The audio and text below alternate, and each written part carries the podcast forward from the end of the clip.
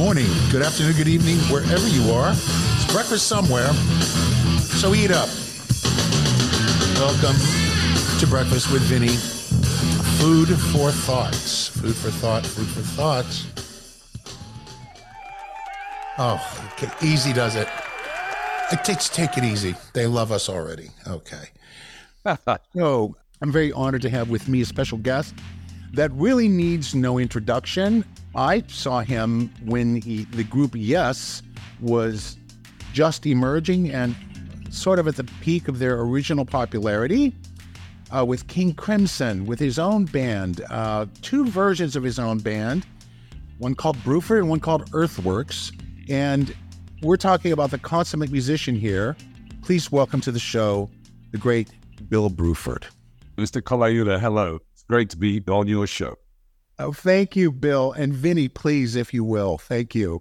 Um, so, man, oh, man, oh, man, you know, as as a musician and as as an intellectual, you know, I have the greatest respect for you. And I have to say that that I remember I remember seeing you uh, in the original Yes when I was still in high school, and you know those days were very very defining moments in my life that not only helped shape me as a musician, but I hold them dear to my heart for various reasons. Um, you know, I think I think for the originality and the sort of chutzpah with which it was all being presented, and and um, that it, you know it happened.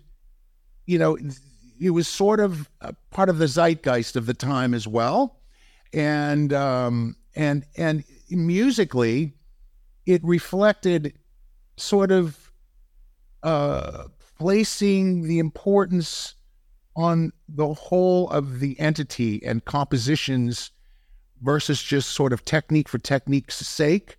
Um, because sometimes, you know, art forms that, that evolve can actually devolve, um, you know, in my opinion. So, you uh-huh. know, I, I have to, I, I have to say that, you know, I, I just, wow, thank you for all of your contributions. I mean, I have to preface this with that.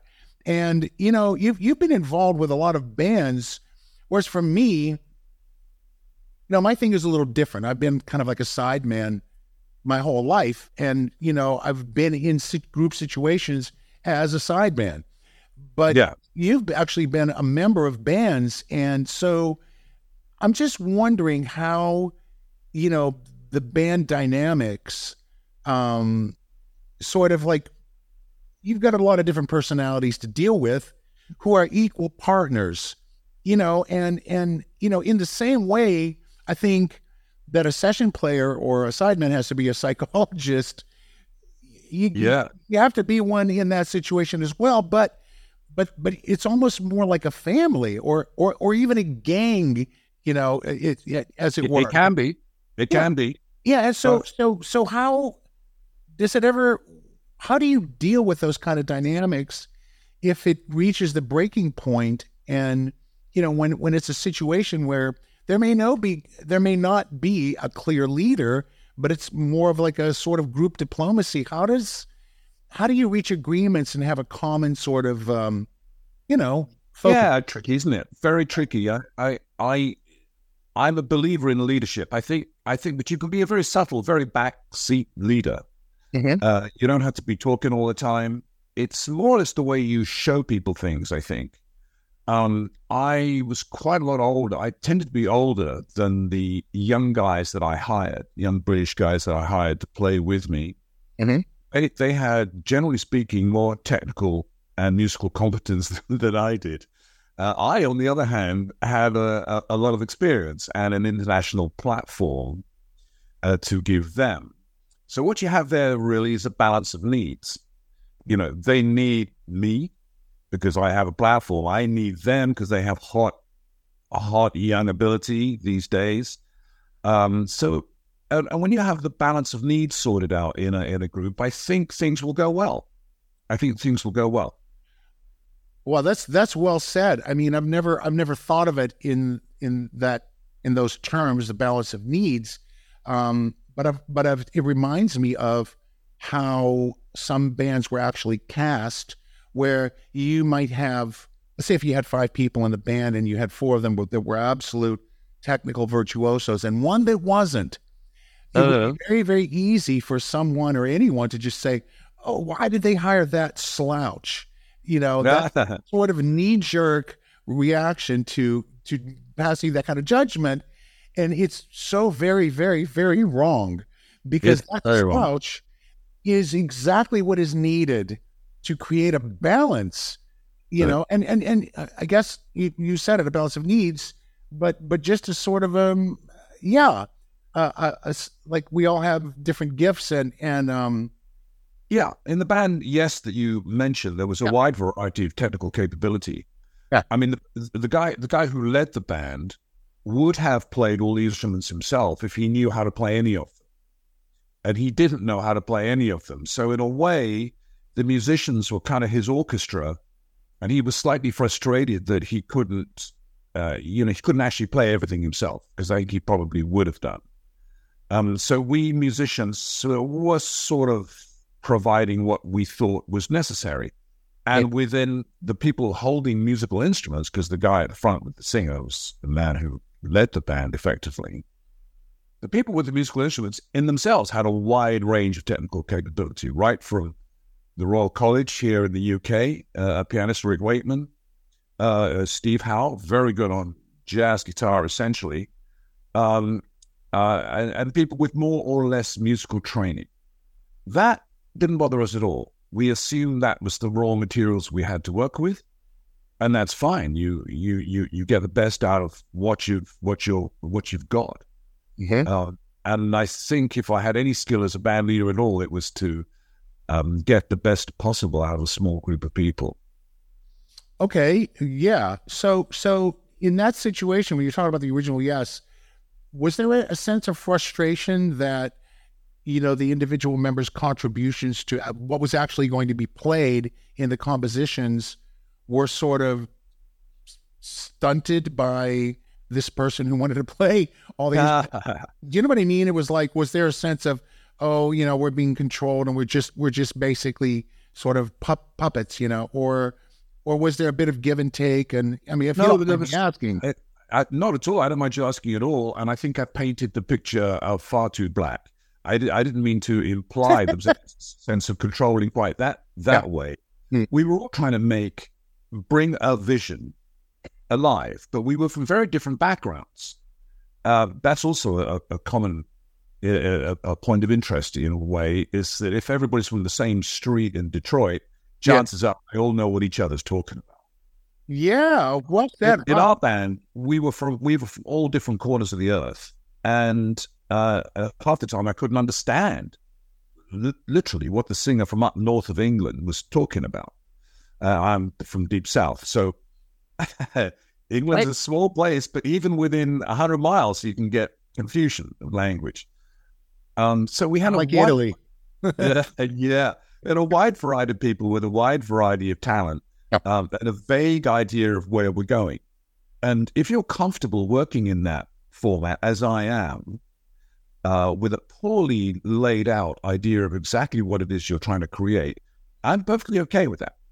Some people hate it.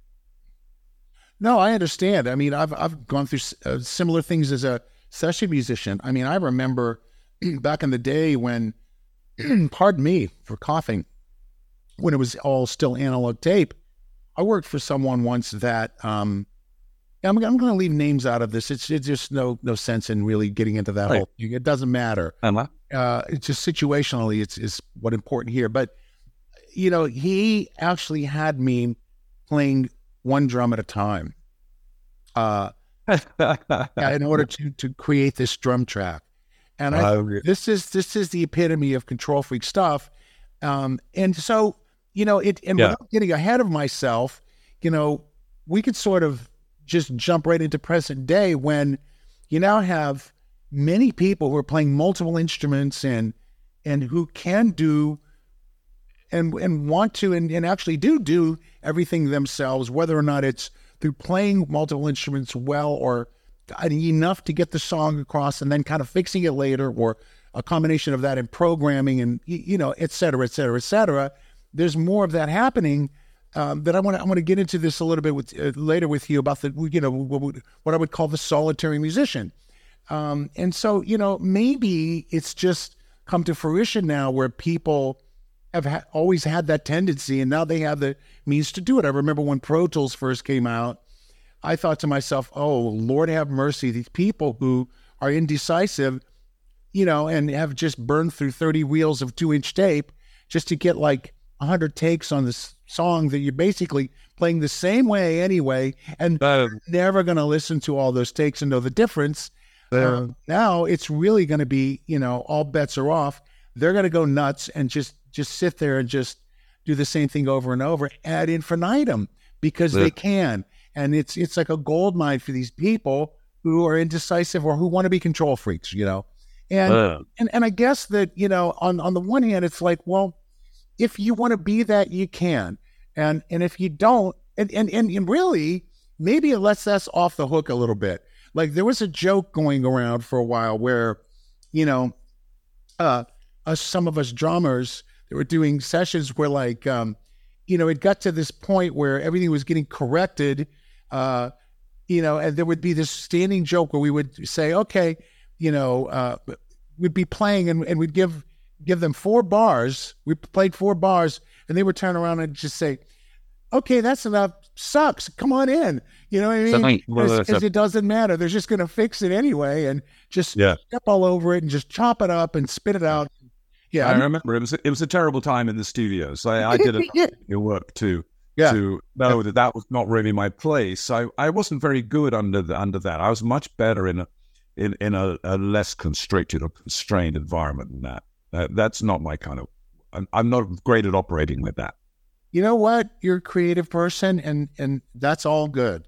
You you know where yeah. you know where you want to thrive and where you do. Thrive. Yeah, and it's like feed that, feed the good wolf. Feed yeah, yeah, ab- absolutely. Yeah, and of course, of course, what you, how you conduct yourself rather depends what you want from music and and there's some, basic non-negotiables with me, and one of which is human interaction.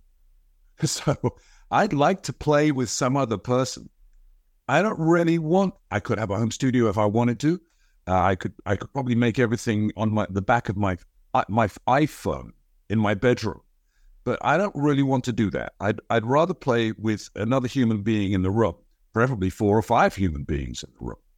Part of the problem there is the cost there's a very good book out. I, what's it called? It's called um, Death of the Artist. I don't know whether you've come across it or not. It's a great book, and uh, this tackles the, the, the shortage of money and and why we're sort of why we're getting the music we deserve. It's an old adage, you know, that societies get the music they deserve, or another way of putting it, get the music they pay for. Mm-hmm. And since music is free now, we're down to one guy in, in a bedroom kind of producing the music, which yeah. he may or may not like. Um, uh, so I, you know, I'm, I'm of course old school in the sense that I like two or three people together in a row. Yeah, well, I think, I mean, that's kind of our default mode as humans, and it's yeah, part so. our humanity. You know, it really is. And but but you know, we are we have this kind of duality, shall we say, you know, where, you know, the other part of us will go, nah, I can do all this myself. you know what I mean? Sometimes there's that attitude yeah. behind it. It's like, well, I don't really need him. I'll save the money. And, you know, now on top of it all, with this glut of, you know, education available everywhere, because everybody and their uncle has a how to channel, it's like everybody can kind of play now at least good enough, if not being overqualified to do most things that they want to get hired for to do sessions. So they say, oh, hey, you know, DM me, I'll do sessions. So the supply is greater than the demand. And what happens when that happens? Of course, economics 101. Yeah, the price goes down. Yeah, well, I'll do it for five bucks. So, you know what I mean? And, and, and yeah. values change, economic values and aesthetic values change. And, I have to get that book. I'm really glad you mentioned it, Bill. And you know, I'm I too am. I mean, I, I'm I'm going to rephrase that. I along with many of my contemporaries.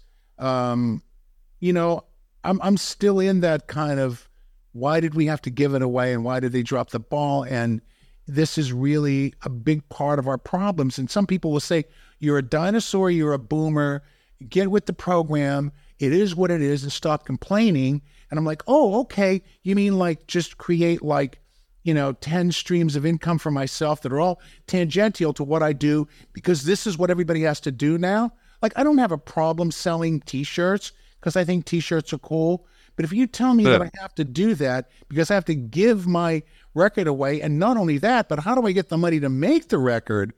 You know, if we no longer have labels that are the banks funding it, right.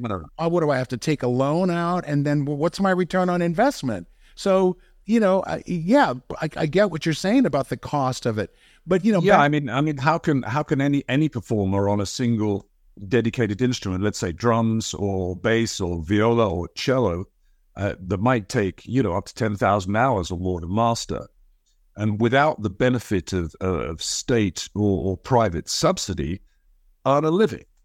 you know, it seems to it seems to be almost impossible now to do that. So the whole idea of what you and I know as as a as, as a drummer, a guy who plays an instrument or a single instrument, more or less the music he wants to play, possibly. Um, how can that person survive or, or, or learn the instrument enough to to survive? So that's very difficult. I think. Yeah, it is. I mean, getting together with people, as you were mentioning, you know, um, we used to just do that. That was just how things were. Uh, yeah. When, when, we were kids, we would just go into somebody's basement and, and, you know, oh, he has a van. Great. We can haul our stuff around. And, yeah. You know, in terms of recording stuff, sometimes it would just be done on an open reel tape machine. Somebody bought one.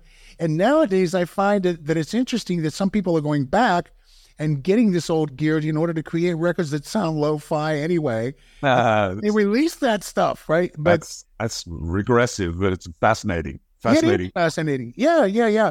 And and I mean I get that, but um but anyway, so so I think that um I mean obviously social media has a lot to do with with the sol- yes. with the solitude yeah, musician. Yeah and and I don't know what your thoughts are about that, but but mine. I mean, I can tell you what mine are, but I'll give you the floor. Take it away, Bill, and, and I can chime in. But I just, you know, about social media and. um Well, you know, now we're talking brand Bruford and brand Colaiuta and and mm-hmm. selling ourselves. This is yeah. hard. This is all part of what we all have to do these days. And um, this guy who, who, who wrote The Death of the Artist, will talk to you about the attention economy, which is a good expression, I think, the attention economy. So you and I, what it is, we're, we're kind of already fighting each other. What are we fighting for? We're fighting for, for attention of a pair of ears or a pair of eyes. Uh, and it's that fight that's so exhausting, I think, for most people. Uh, most artists want to go deep, but they're being dragged to the surface all the time by people who need an interview or they need a little slice of their life. They have to sell their lives, basically. You know, how to keep body and soul alive and still make a living as an artist. And this is before you've become accomplished on your musical instrument. And this is this is hard work. Well, yeah. I mean, I think that because of the attention economy, it's also created this almost necessity of um, you know, doing what you do, constantly trying to raise the bar technically, but have this sensationalism where you're, you know, doing all this stuff whilst you're juggling chainsaws. And you know what I mean? And, and, and it's kind of like to me, I'm like, nah, no thanks. But yeah. And, and other people will say, well, why not? You know, this person could juggle chainsaws and do all that stuff. And I'm like, who cares?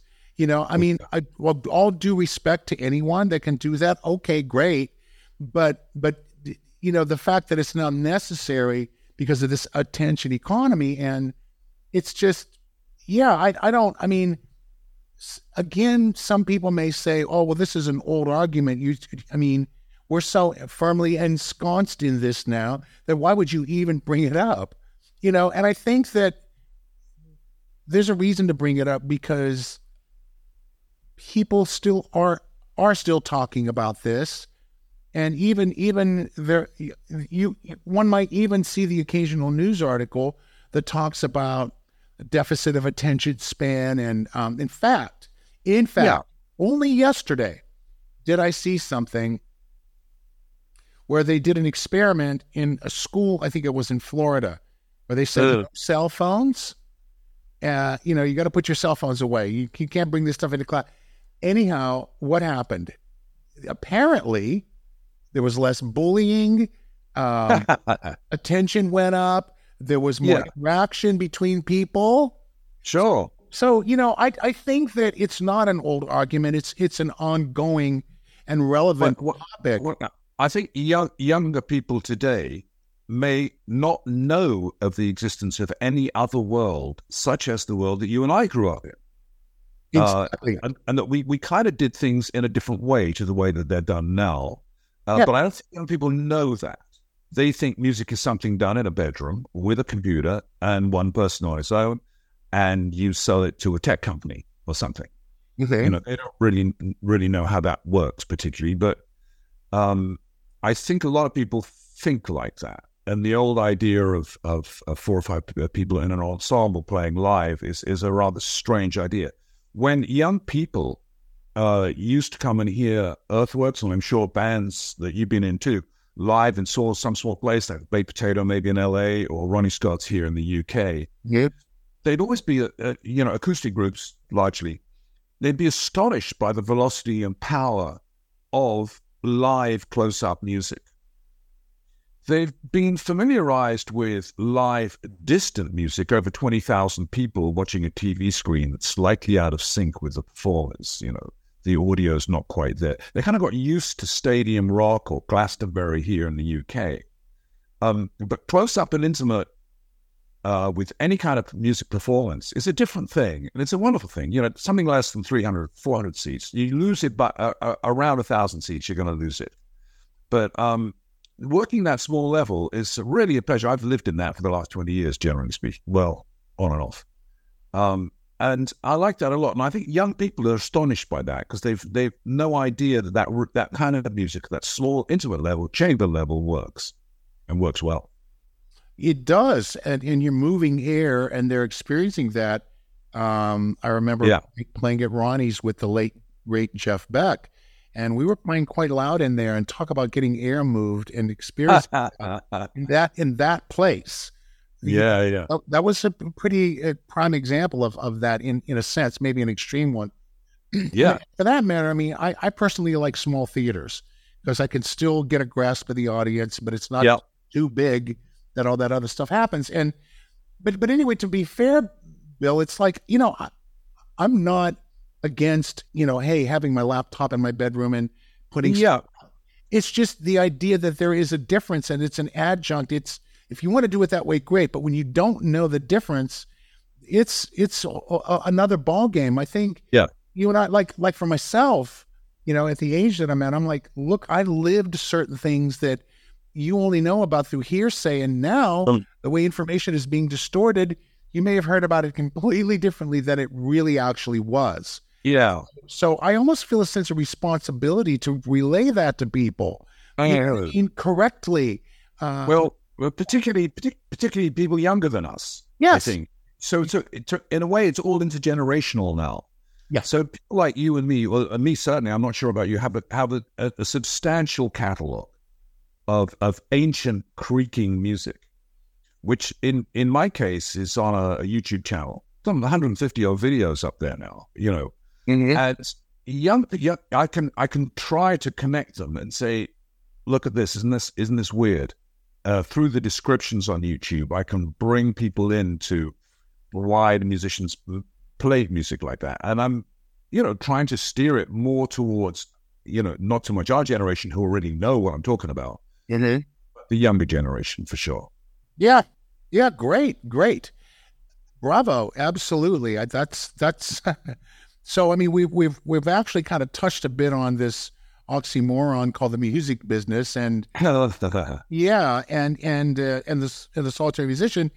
But it's interesting also because the drums, with all this stuff that's going on, I mean, they just keep on trucking, man, despite drum machines and plugins galore. Oh, yeah. People, more people want to play drums than ever. And yes, now the world is a drummer. Um, but but it's it's it's I think it's a testimony to the power of the language of the drums and, and people resonate with with the human beat as well, so to speak, instead of just being corrected in in in some DAW, you know. yeah, they, yeah. The, the human beat. There is a human beat that people resonate with, just like just yeah. interacting with people. So, so it's interesting to note that that people want to play. Um, and, and yes, and, and and they love seeing musicians playing when they, you know, on on railway station concourses when some guy gets up and played a piano, or you know what, um, the bucket drummers in New York City. Yeah, you know, guy guys guys with upturned buckets who are wailing on the buckets.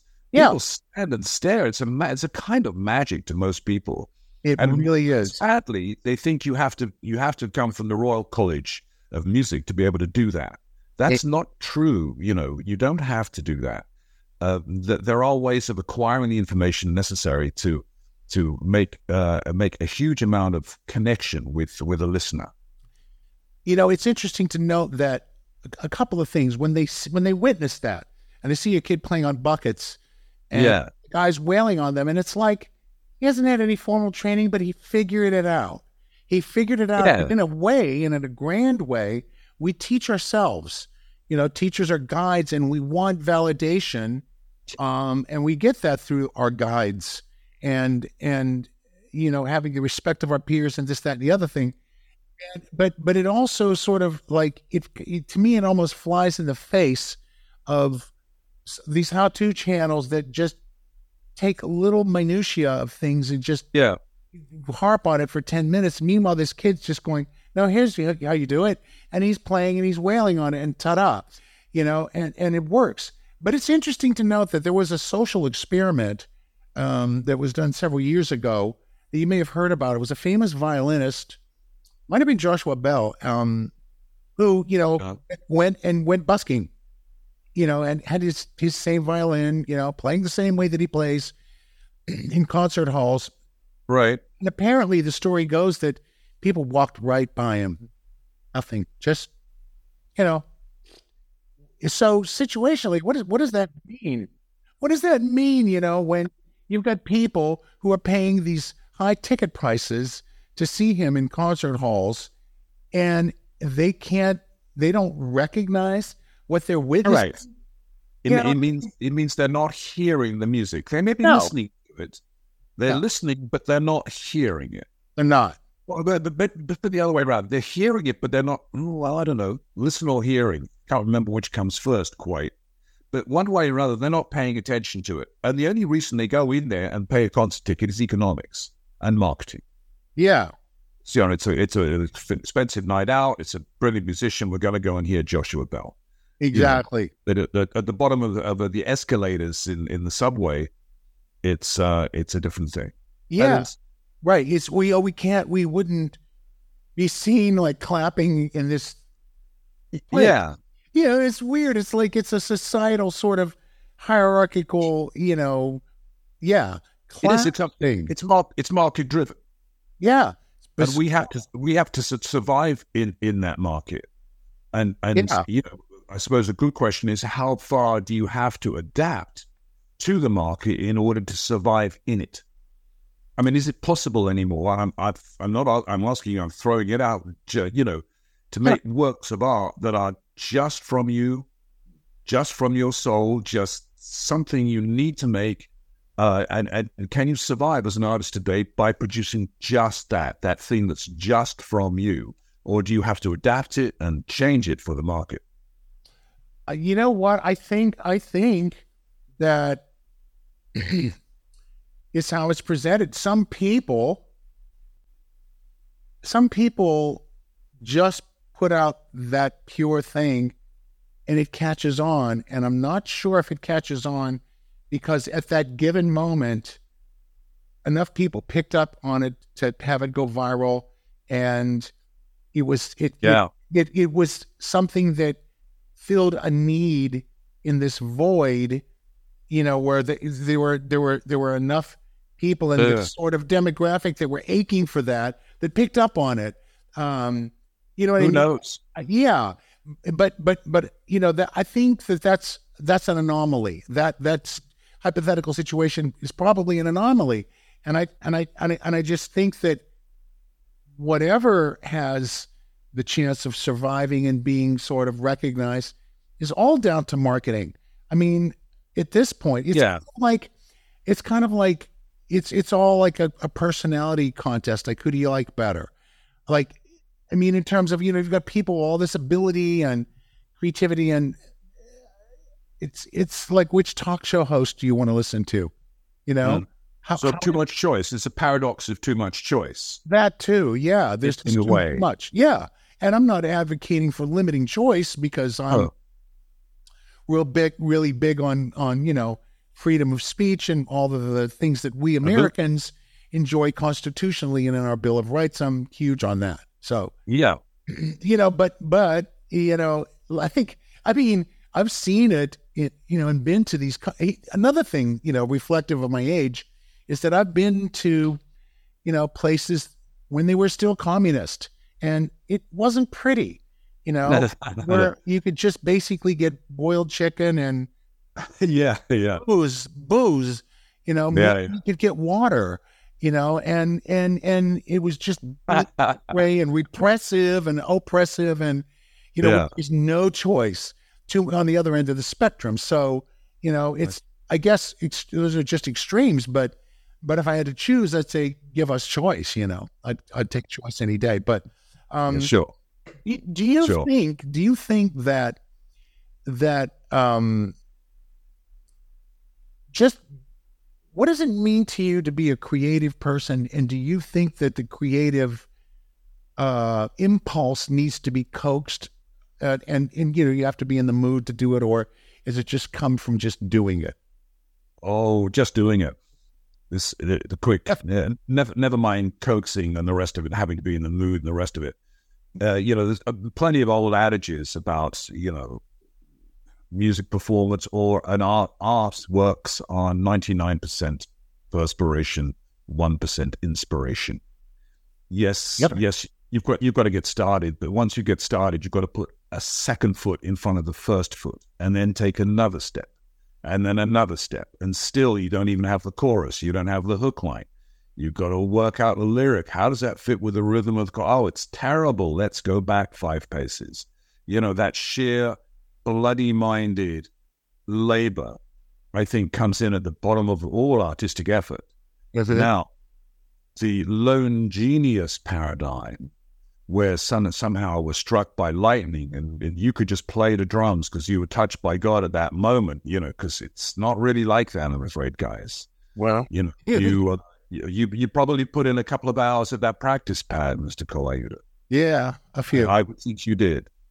As, a, as an artist or a performer, I think, what am I doing? I'm, I think I'm looking for meaning, uh, uh, to give pur- meaning and purpose. I think, and and meaning is produced for me when I register certain experiences as connected to other experiences. So over time, uh, my musical activity generates lived experience Mhm. Which when I interpret it gives me meaning. And meaning, and, and the reason I want meaning is because then that forms the uh, forms a basis for for a, a possible change in my practice and therefore in myself. So in in a way, I'm holding up music as a bit of a mirror. You know, you can do the oh, that's what you look like. Oh God, that's awful. You know, why did you change that? Oh, I see. I, you know, you can use music, and I think any artist can do the same thing um, as a mirror to reflect back your personality and through that to change should you wish to. And I do wish to. okay yeah that's wow beautifully said um Well, There's a, a, yeah, sorry, there's a lot of meaning in all, in all that. The word meaning comes up a bit too much, but I need that from music. no, so I'll tell you a really scary, quick, sca- scary story was Yeah. um, a very quick story. Uh, I was playing a studio date uh, in in horrible circumstances. Spotlight on the drum kit, no other musicians except the musicians are up in a control booth up there, and they're kind of a bus line of musicians waiting to come in and play on this track that I'm supposed to be performing on. The track is a guide piano, no other information given. I tried to play a basic, fairly basic 4 4 beat, and I'm stopped within seconds, you know. No, it's not going to be it. Try again. But try again what? I couldn't de- abstract from this situation. I could abstract no musical meaning whatsoever. The enterprise seemed stillborn to me from the word go. the piano track was just awful. It made no sense to me. Nobody told me what the song was about. I'm supposed to play this. It's absolutely ludicrous. And the more I tried, the worse it got. And it was my mind telling me that I was not in the presence of any music here. I could I could make no music here, which I think is a fair enough assessment of the situation. Yeah. So that's why I need meaning in music. That's why I'm not a very good studio musician. Yeah, that's but- why I need to know that the rest of the guys in the band and I, we're, we're kind of serious about this. We want to we want to get somewhere with this. This is really okay. Wow, now that's that's so rich and so loaded. That's a great example illustrating what you mean in terms of having to have meaning because you're, yeah, you're given a snippet like that, and you know, I mean, I I could run with this one too. You know, I've been in the same situation and I couldn't think of what to play. And oftentimes, you know, as studio musicians, we're trained to sort of try to get the right thing as quick as possible, meaning right. that, that, you know, after you lock into something, it's harder to empty your mind to think of something completely different, especially if, if the artist and or producer says, no, that's not right. So, uh, you know, so, so there's a, you know, a bit of a double whammy there. But at the same time, you know, the real reason is kind of like, you know, that one bare piano part might mean something to the person that composed it because they have a, a, a, different picture in their head. And yep. they were able to True. somehow contextualize it, and you can't. How could you possibly contextualize that? Not it. You you really. It's not fair for you to be expected to do that, in my opinion. Right. Right. And, and yeah. So so I get that completely.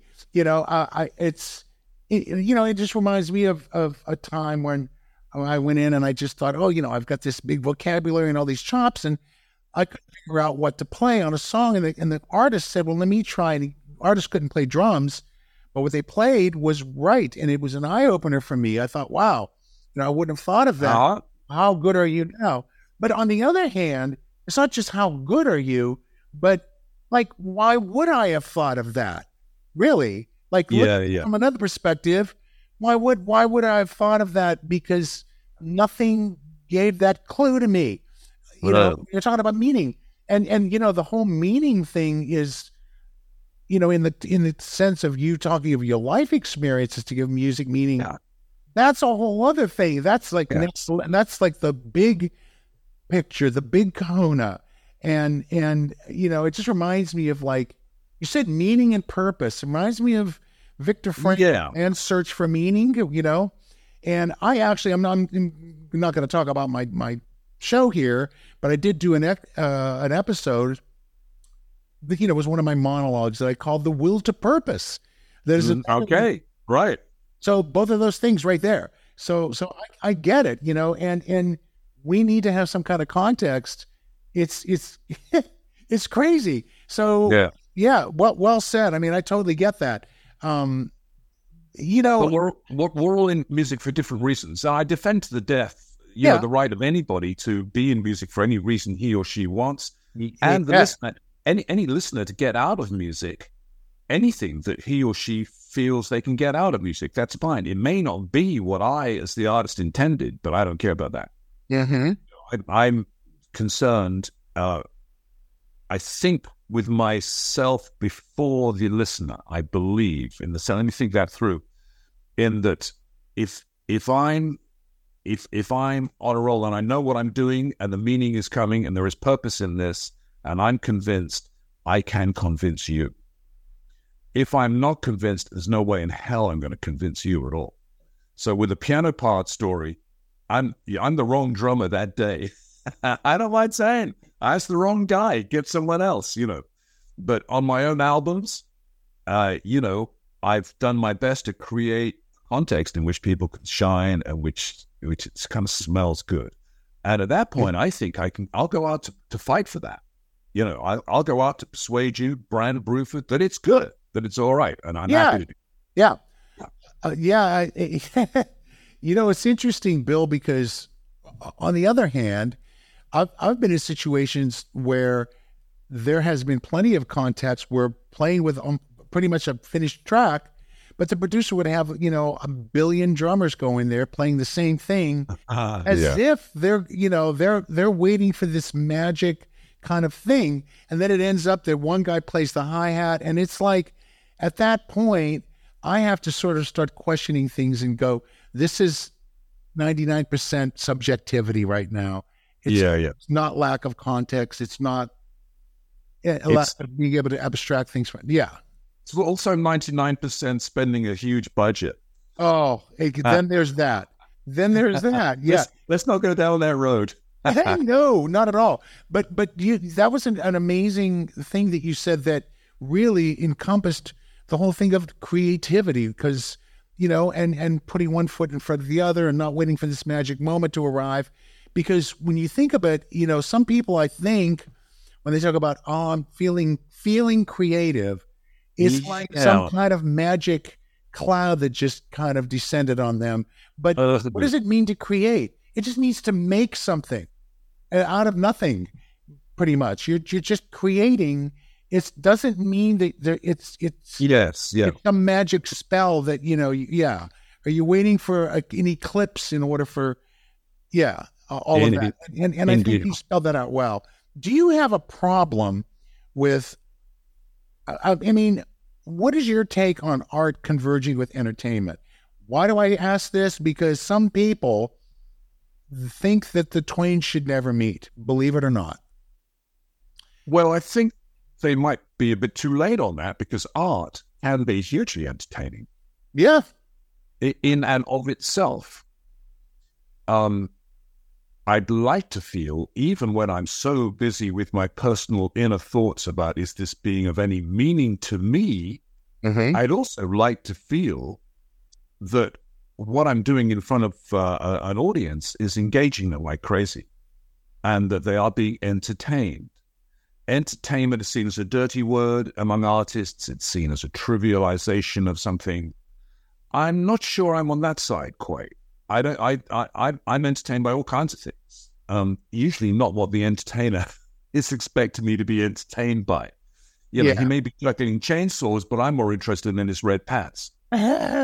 yeah, you know what I mean. That yeah. that kind of thing. Yeah, that that miscommunication happens all the time in entertainment. I think. Um, yeah, the, the art side of it, I think, is more personal for me. Um, I feel I'm in the presence of of, of art and artists on some occasions in music. And uh, and I've been in musical situations which I think are just wonderful, but whether it fits the current view of what art is in the 21st century, I don't know. Okay. So I take a personal view rather than I wouldn't want to put put out an album and say this is this is my art. I'm not sure I want to do that. It's part yeah, of my yeah. art and my entertainment. I'm sorry to give, get that last part. It's partly my art and partly entertainment for me and for the listener. Oh, okay. Okay. Good point. Good point. I mean, I think that some people, I mean, even myself, uh, you know, I, I, I think that sometimes rather than me thinking that I'm entertaining people, unless there's a comedic element to it, um, you know, would rather sort of say, here's the music, what are you abstracting from it? And I'm engaging you, and I'm I'm I'm gently coaxing you and engaging you, not challenging you, or not to try to sort of, you know, get you flummoxed over it, but right, but but engaging you, um, and and that's the sort of art part. And rather than me saying, "Hey, look at me, twirl my sticks, I'm going to entertain you now," uh, uh, you know, if I had the choice, to leave any entertainment out of it, I'd be happy with it. I'd be happy. Yeah. With, you know, the idea of me hearing a record eight times and listening to it over and over because that's just how we did things 40 years ago gave me the chance to hear something that I didn't hear the first time or maybe even the sixth or seventh time. So I was sort of engaging myself in it, not being entertained where I wanted to applaud them or clap or laugh, The, but because of that reason. So, you know, that's part of the reason why I asked that question, Bill. Um, not and, and it's not a trick question. It's it's an interesting perspective because there are entertainers or people who are entertaining that their entertainment contains art or can be said to be I artistic. think so. I, I think so. yeah, But, you know, this, this this is could go on. This is a long discussion, which could go Yeah. into very difficult areas about high art and mm-hmm. low art. Right. And entertainment is associated with low art. It's a bit- it's it, it's it's partly contextualized as a dirty word by high art, which insists, of course, that high art came from you because you're a genius, and then back to Joshua Bell and all that. So, but again, maybe we shouldn't go down that road. It's it's a long road. it's a yeah, Even is a dirty word. yeah, yeah. Maybe maybe I should have left that one alone. Uh, yeah, yeah, but but um. Oh, wow. So so. oh, okay. How does you decided? Okay, um, let me just add one thing to this. before I ask the next question. So there was a band in the 80s who actually said, you know, um, something like, I, I think that live performance is self indulgent and would, oh, ra- the famous self-indulgent. Yes. yeah, and that we would rather be recording. And I thought about it and I went, okay, yeah, maybe yes and maybe no. But, but, you know, part of the reason why I wanted to be a studio musician was I was more interested in being heard than seen. So music Uh, is an oral, immersive thing that deals with sound frequencies and bathes you in Ah. sound. And, you know, yes. Whereas the minute the minute you get on a stage, you're in a power space, especially if you in, in the, the powerful center of the stage where the singer Yeah. stands. Yeah. All eyes are on him or her, yeah, and you're in entertainment whether you like it or not. At that point, whether you Just- like it or not. just just picking up the drumsticks, and I'm comfortable with being on a stage. I don't mind that. I just feel I'm me. People stare at me; they don't know me at all. Um, and I just to do what I do, and I would do it the same if I were in, eh, you know, uh, uh, playing in a small room with four four other fabulous musicians. You know, I would do it exactly the same, whether it's thirty people or, or three hundred. Hardly change it at all. Yeah, yeah. Okay, so retirement. Why retirement? Ah, that's Go ahead, terrible. to that. It's it's such a terrible word. I, I don't really I get it. I tried being retired for a bit, um, but it's a difficult word. So I did retire at sixty, at the age of sixty, but I think it was kind of a burnout, really.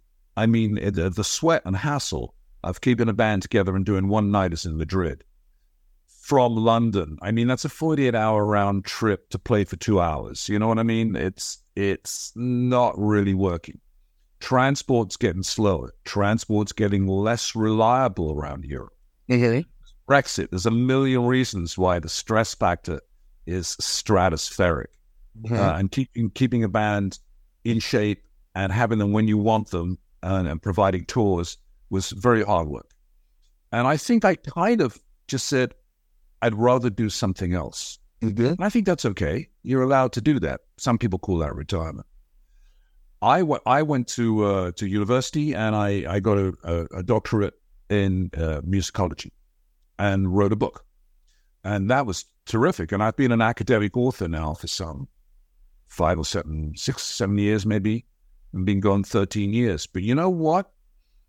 These days, as I walk past the drum kit every day to get to my desk, wow, it looks good. and and uh, you know, there's something about oh, practicing a musical instrument and the sense of trying to do today something you were unable to do yesterday is something deep in my soul about that.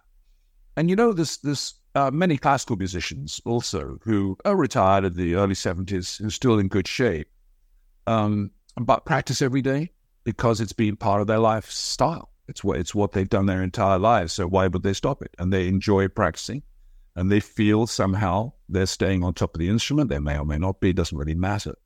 Okay. Um, so I'm sort of retired, but I keep a, a, keen eye, as you can probably tell, on the business of art, the business of music, the industry of music, uh, what young people are doing, the death of the artist, uh, all sorts of tangential stuff. And I suppose the only way I communicate any of this to the public is through your offices of your good self uh, and other podcasts and so forth, um, and or YouTube and many, and a YouTube channel. So th- that's probably the way. I don't, I don't really want to teach drum lessons. There's plenty of guys doing paradiddles. I don't want to do that. Um, but I think you know, speaking on this level with somebody like you is attractive, and I feel I can get a point across. It's nice. Yeah, well, well thank you, and I, I, I agree. You've got plenty of points across, and and and really, uh, you know, at the end of the day, you know, my whole thing is, I think it's all concept and context. Is it's everything, and if you yeah. you don't get that or understand it or have it, then all the minutiae isn't really. It's just going to be unguided, reckless nothingness. Yeah, without any meaning. Yeah. So I agree. Yeah, I agree. You know, the fastest paradiddle in the world without meaning is it's the most meaningless thing you can think of. Yeah, yeah, it is. And and you know, and, and you know, to be fair though, it's like I get it. You know, people want to improve, and and there's a set yeah. accomplishment, and okay, that's all well and good. But you know, now it's like okay, you're playing for yourself, and we really, I think, have to please ourselves initially anyway. So you know, yeah, yeah, and, and we do it because we love it. I mean, I myself have been um, semi-retired, especially after COVID. Uh, that whole thing. Uh, and, but but I mean, I I still I still do things, and um, it's just at a different pace now. But there are there are other reasons why I've I've I've been in a in you know sort of a little quiet. Um, yeah.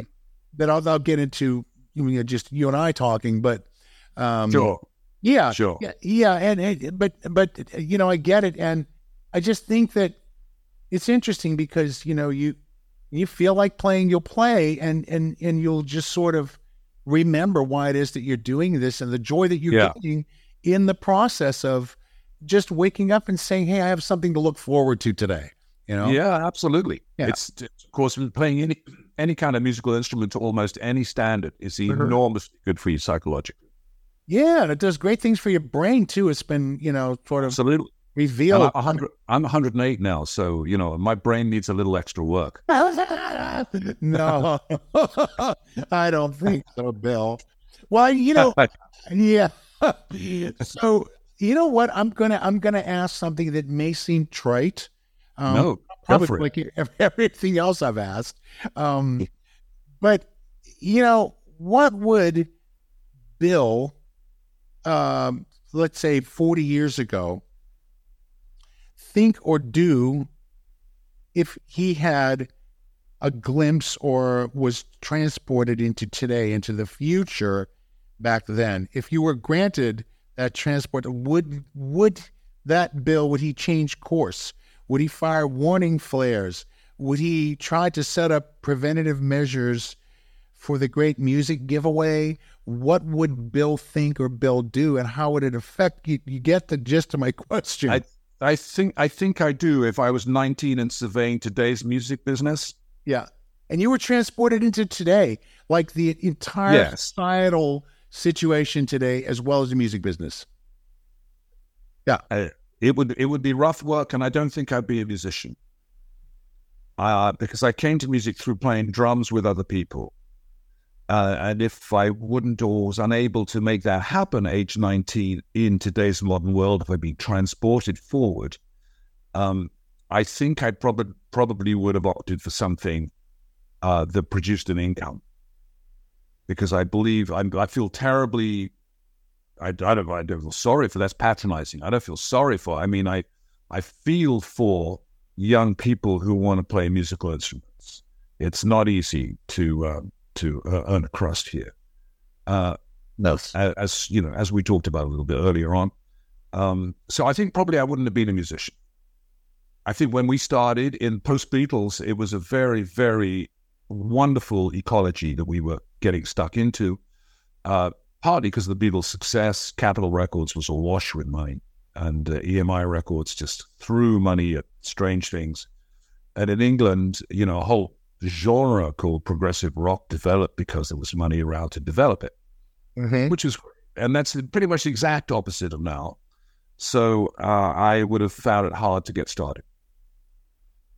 Yeah. Okay. You know what? I, I'm, I think I'm kind of with you on.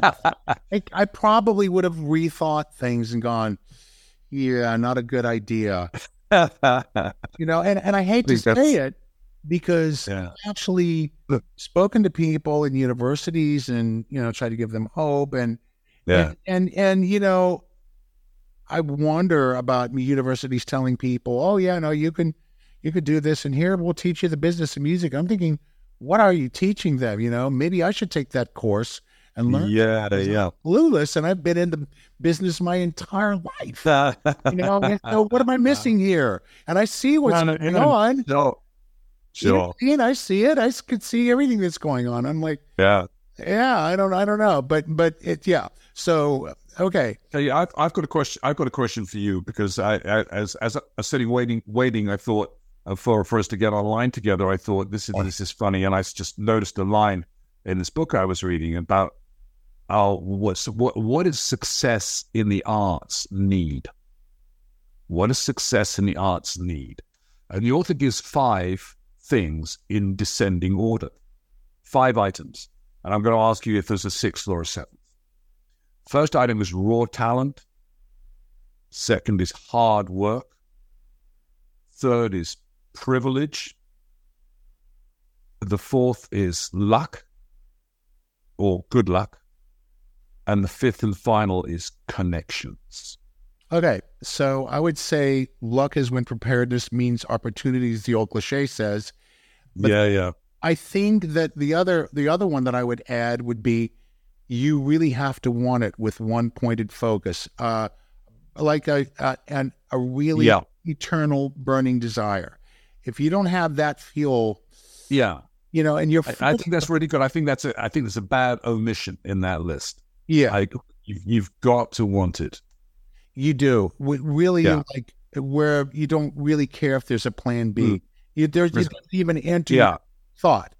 So it, it, has to be that sort of. I'm jumping off the cliff now, and that's that.